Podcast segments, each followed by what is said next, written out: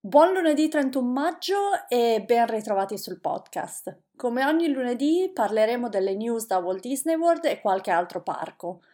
Anche in questo episodio non parlerò di Disneyland Parigi e della riapertura tra pochi giorni perché ne parleremo invece nella live di Parks and Fun questo mercoledì sera su YouTube. Non saremo solo io e Davide a parlarne, ma ci saranno altri ospiti per approfondire questo argomento. Dunque non vi dico altro, non vi svelo anticipazioni, ma per il momento noi possiamo partire con le news su Walt Disney World. Io sono Valentina e questo è Aperitivo a Main Street USA.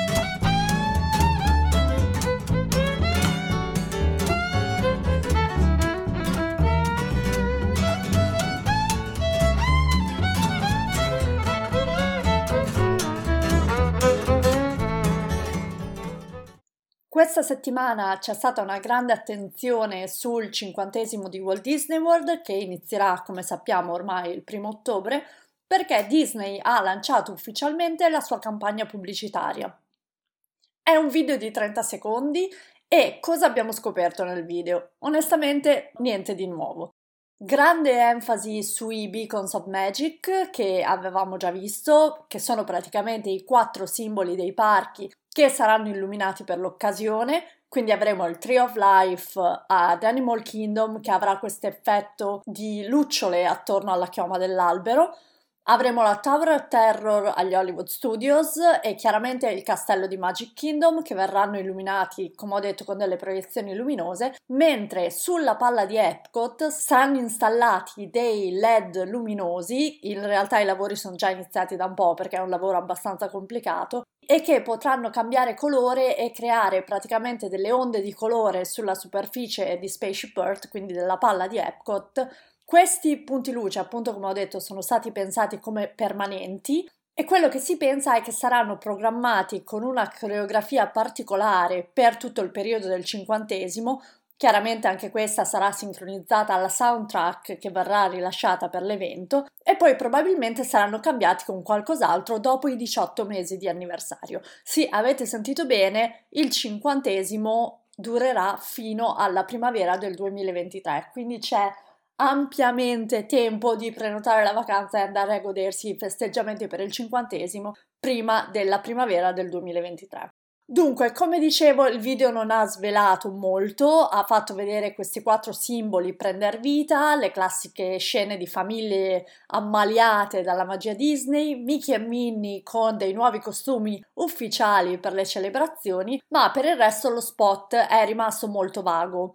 Sono invece stati inserite più di 15 easter eggs, dalla scarpetta di cristallo di Cinderella alla rosa di Beauty and the Beast, quindi se avete voglia di mettervi alla prova e di cercare di trovarli tutti potete vedere il video. Personalmente ho notato che lo spot non fa vedere fuochi d'artificio, che invece sono molto molto spesso presenti come scena finale di moltissimi spot dei parchi. Anche se la possibilità che ritornino in tempo per ottobre è in realtà molto reale, penso che Disney si sia tenuta cauta a riguardo e quindi non abbia inserito nessuna scena particolare riguardo ai fuochi d'artificio. Tra l'altro un piccolo aneddoto sulla pagina di Wikipedia in inglese dedicata a Magic Kingdom, sabato si poteva leggere che i fuochi d'artificio sarebbero tornati il 21 luglio.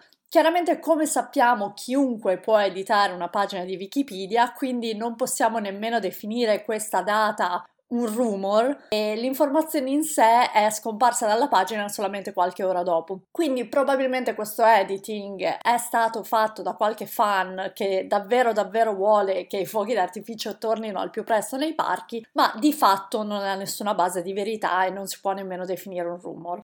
Altra cosa che è stata fatta notare dai bloggers locali riguardo lo spot del cinquantesimo è il fatto che non siano stati fatti vedere ospiti all'interno dei parchi e dunque non ci siano nemmeno informazioni sull'uso o meno delle mascherine. Disney ha scelto l'approccio più sicuro, chiaramente praticamente evitando l'argomento, nonostante si mormori già da un po' che entro ottobre l'obbligo delle mascherine dovrebbe cadere completamente dentro i parchi di Disney. A questo proposito, tra l'altro, nello scorso weekend gli Universal Studios di Orlando, che ricordo prendiamo sempre come comparazione, dato che sono i vicini di casa e i diretti competitors dei parchi Disney di Orlando hanno rimosso completamente l'obbligo delle mascherine per tutti i vaccinati, sia all'aperto che al chiuso. Dato che non esiste poi un modo inequivocabile per dividere vaccinati e non, almeno a colpo d'occhio, immaginate questi poveri team members che devono cercare di immaginare chi ha vaccinato o no, praticamente questa nuova regola vuol dire che chiunque può stare senza mascherina da ora in poi sia nei luoghi all'aperto che in quelli chiusi agli Universal Studios. Rimane la domanda se Disney applicherà queste regole a breve. Io personalmente non penso, penso che Disney rimarrà molto molto più cauta perché come vi ho detto diverse volte gli Universal Studios hanno sempre politiche un po' più diciamo affrettate rispetto alla Disney per esempio hanno aperto i parchi appena possibile, non si sono dati davvero tanto tempo per organizzarsi, la loro politica sui tipi di mascherine accettati nei parchi era molto più rilassata rispetto alle regole un po' più severe della Disney, hanno ridotto la distanza di sicurezza tra gli ospiti molto prima dei parchi Disney e così via.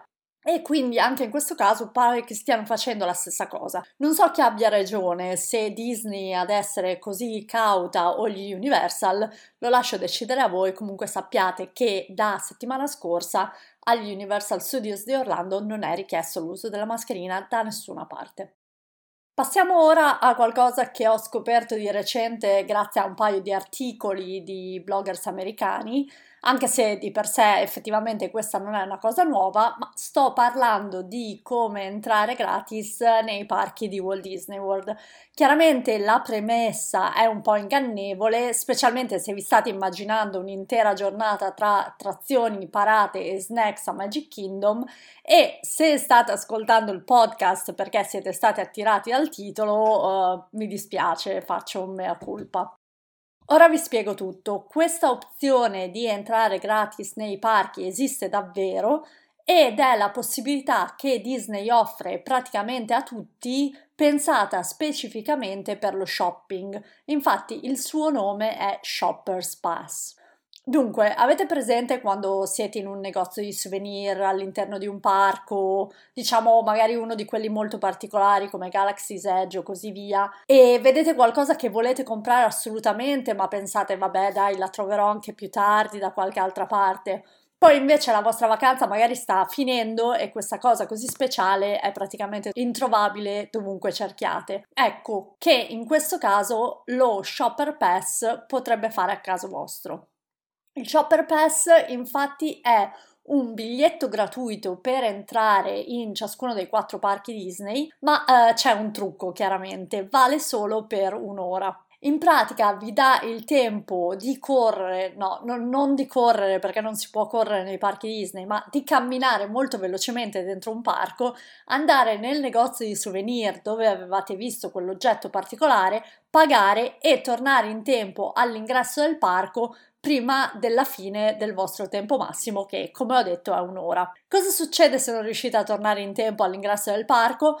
Purtroppo dovrete pagare il costo di un intero giorno nel parco. Questo Shopper's Pass infatti viene distribuito all'ufficio Guest Relations che si trova al di fuori di ognuno dei quattro parchi. In pratica vi viene addebitato il costo di un biglietto giornaliero per l'entrata nel parco sulla vostra carta di credito, ma se tornate entro un'ora il costo del biglietto vi viene immediatamente rimborsato.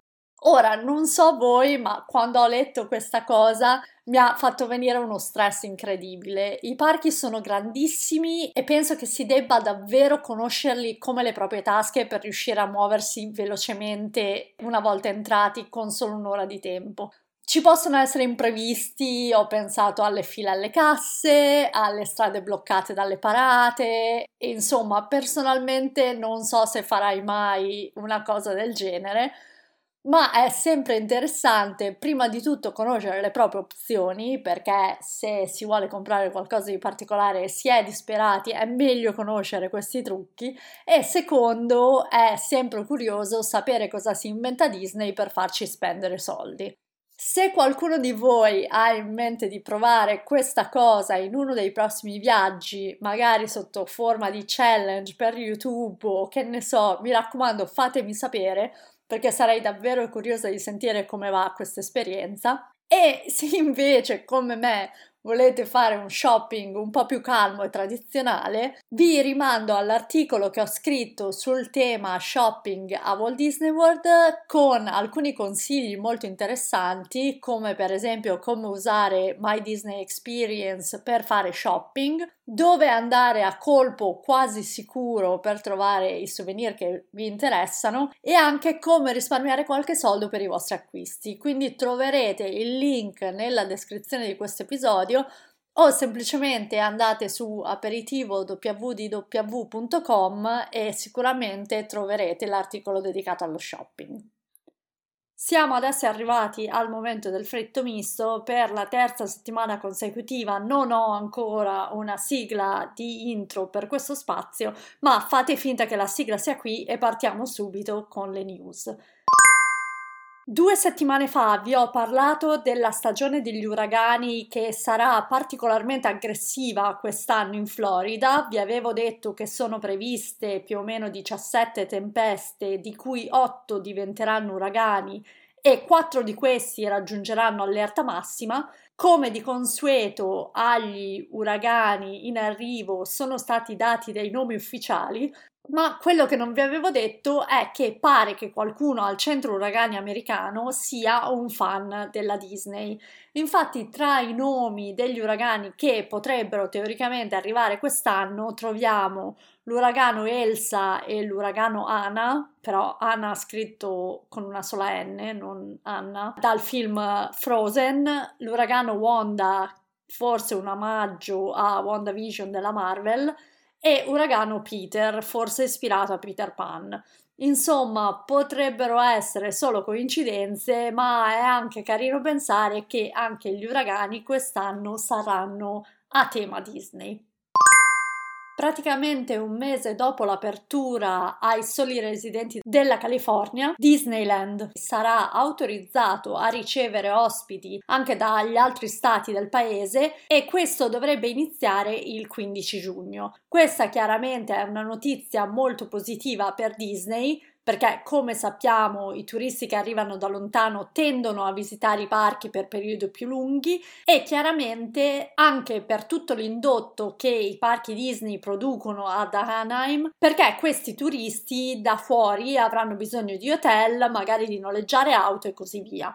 Ricordo poi con l'apertura dell'Avenger Campus, la land dedicata alla Marvel, a California Adventure settimana prossima, Disneyland ha davvero tutti gli occhi puntati addosso e una grandissima possibilità di rilanciare entrambi i parchi dopo la chiusura prolungata. Il prossimo step anche per Disneyland sarà l'alleggerimento dell'obbligo delle mascherine che dovrebbe anche per questo parco arrivare a breve. Parlando dell'Avenger Campus, dalla scorsa settimana è iniziata la preview dell'intera land per i cast members. I cast members in realtà non hanno avuto il permesso di filmare durante la preview, dunque dovremo aspettare ancora qualche giorno per l'apertura ufficiale che sarà appunto questo venerdì. News anche per quanto riguarda la Jungle Cruise, è stata annunciata la riapertura a Disneyland per il 16 luglio, con tutta la ritematizzazione del caso di cui abbiamo già parlato qualche episodio fa, ed è stato anche annunciato che a Walt Disney World i lavori, sempre ad attrazione aperta, saranno completati entro quest'estate. Altra cosa bellissima che ha aperto il weekend scorso è il Tribute Store dedicato a Jurassic World agli Universal Studios di Orlando, chiaramente con merchandise, souvenir, magliette, tazze, qualsiasi cosa dedicate alla nuova attrazione, il Velocicoaster di cui abbiamo parlato. I tribute stores sono praticamente dei negozi di souvenir dedicati ad uno specifico evento, come nel caso delle horror nights o le attrazioni, come in questo caso il Velocicoaster, e sono iper tematizzati.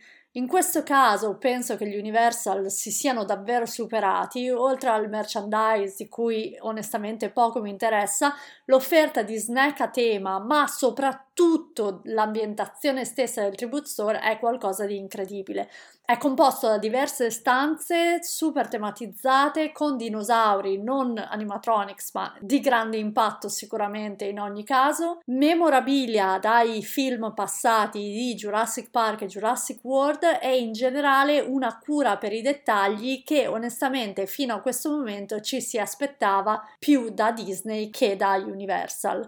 Troverete un video interessante di questo store nel link in descrizione. Questo è tutto per le news del lunedì, ma vi ricordo che mercoledì sera sarò live con Davide di Parks and Fun sul suo canale YouTube e quindi come ogni mese ci vediamo lì. Voglio però anche ricordarvi che questo giovedì uscirà il secondo episodio di Annata 71 con la storia di Magic Kingdom nei suoi primi giorni di apertura in ottobre del 1971 e secondo me sarà una puntata molto interessante ma aspetterò il vostro feedback anche in questo caso. Se vi è piaciuto questo episodio, mi raccomando, iscrivetevi al podcast su Spotify, Apple Podcast o qualsiasi piattaforma preferiate e seguitemi anche su Instagram per vedere le foto e le news da Walt Disney World. Buona settimana e ci vediamo questo mercoledì live, giovedì ancora qui sul podcast e il prossimo lunedì di nuovo per le news.